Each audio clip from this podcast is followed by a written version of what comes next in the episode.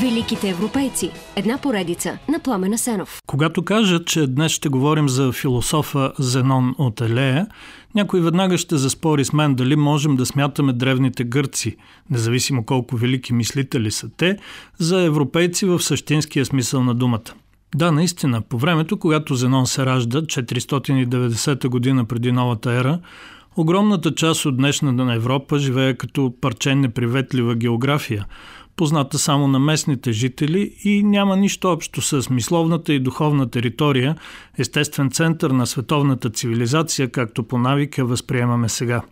Но точно пък с древните гърци започва всичко. Те колонизират част от днешните европейски територии и дори дават име на континента. Име, което произхожда от мита за красивата девойка Европа, похитена от ненаситния за секс бог Зевс, приел формата на бик. И пак с древните гърци, след тъй наречените тъмни векове, това европейско всичко продължава във времето, наречено Ренесанс, което възкресява Платон и Аристотел, Питагор и Архимед, Омир и Еврипид и Зенон от Елея, разбира се, заедно с всички останали.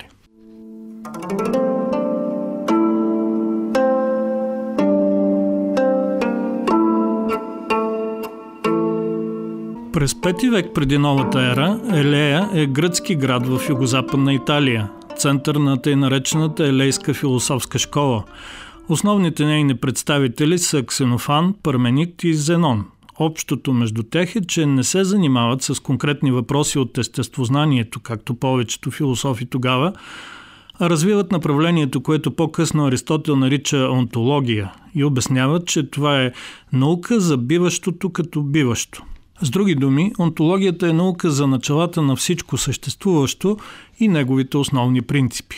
Философите от елейската школа се придържат към възгледа за единството, а не многообразието на света и разглеждат наблюдаваните различия като привидни. Според Ксенофан, например, вечното, несътворимо и неунищожимо начало на света, неговата основна субстанция е Бог. Оттам и известният принцип на монотеизма, защитаван от елеатите. За да го кажа съвсем разбираемо, елейската школа, особено вече Парменид и Зенон, отхвърлят категорично тезата, която се съдържа в прочутото твърдение на Хераклит от Ефес, че човек не може да влезе два пъти в една и съща река, защото днес реката не е същата, каквато е била вчера, т.е.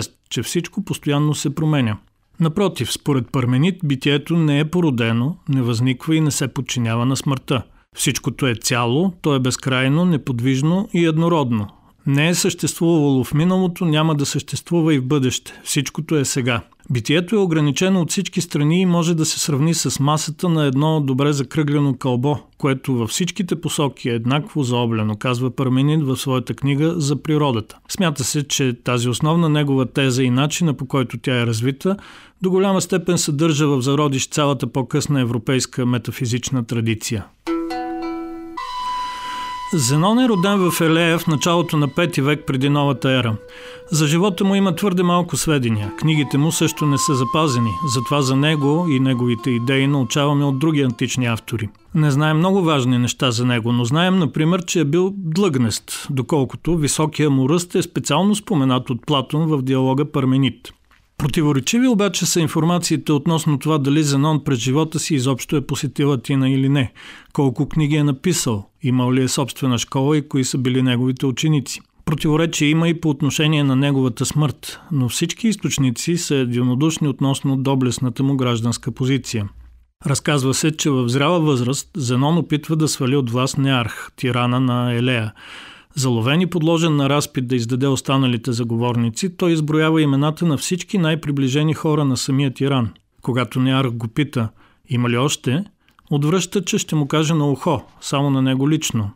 А щом се навежда, Зенон захапва ухото му и го пуска чак, след като бива съсечен от стражата. Според други източници обаче на въпроса има ли още, Зенон се обърнал към Неарх с думите «Ти си злодея на града», след което отхапал и изплюл собствения си език в краката на тирана. Засрамени от тази сцена и от думите му към тях, че са малодушни, гражданите на Елея се нахвърлили и убили Неарх с камъни.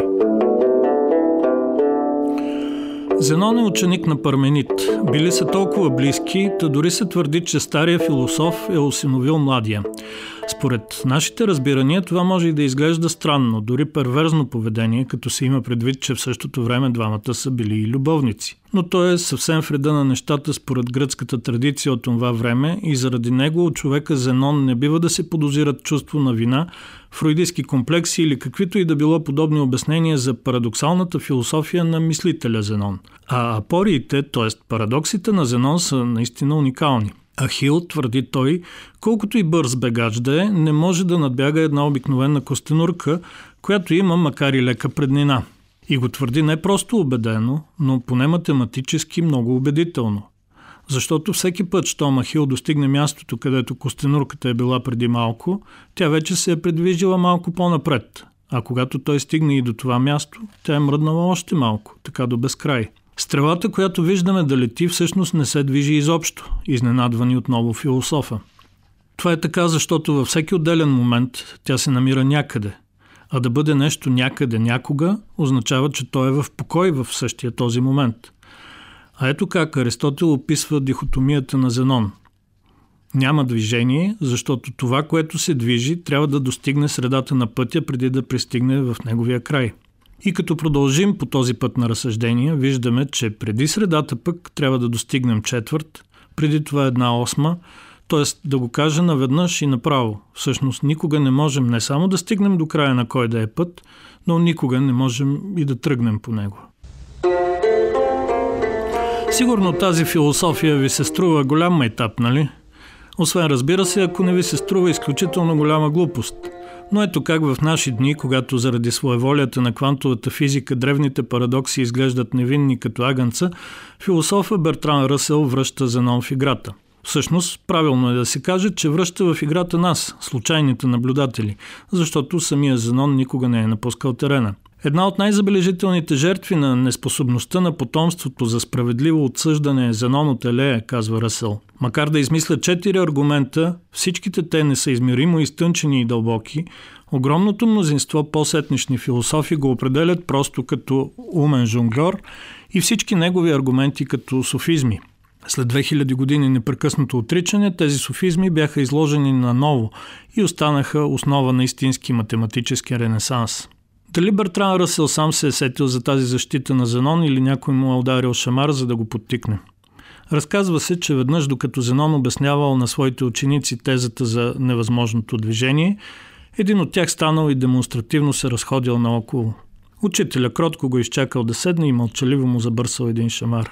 Тази типично философска случка, макар да прилича повече на история от дзен-будизма, за мен е доказателство, че европейското мислене от времето, когато Европа, както смятат някои, на практика не съществува, също има своите високи върхове.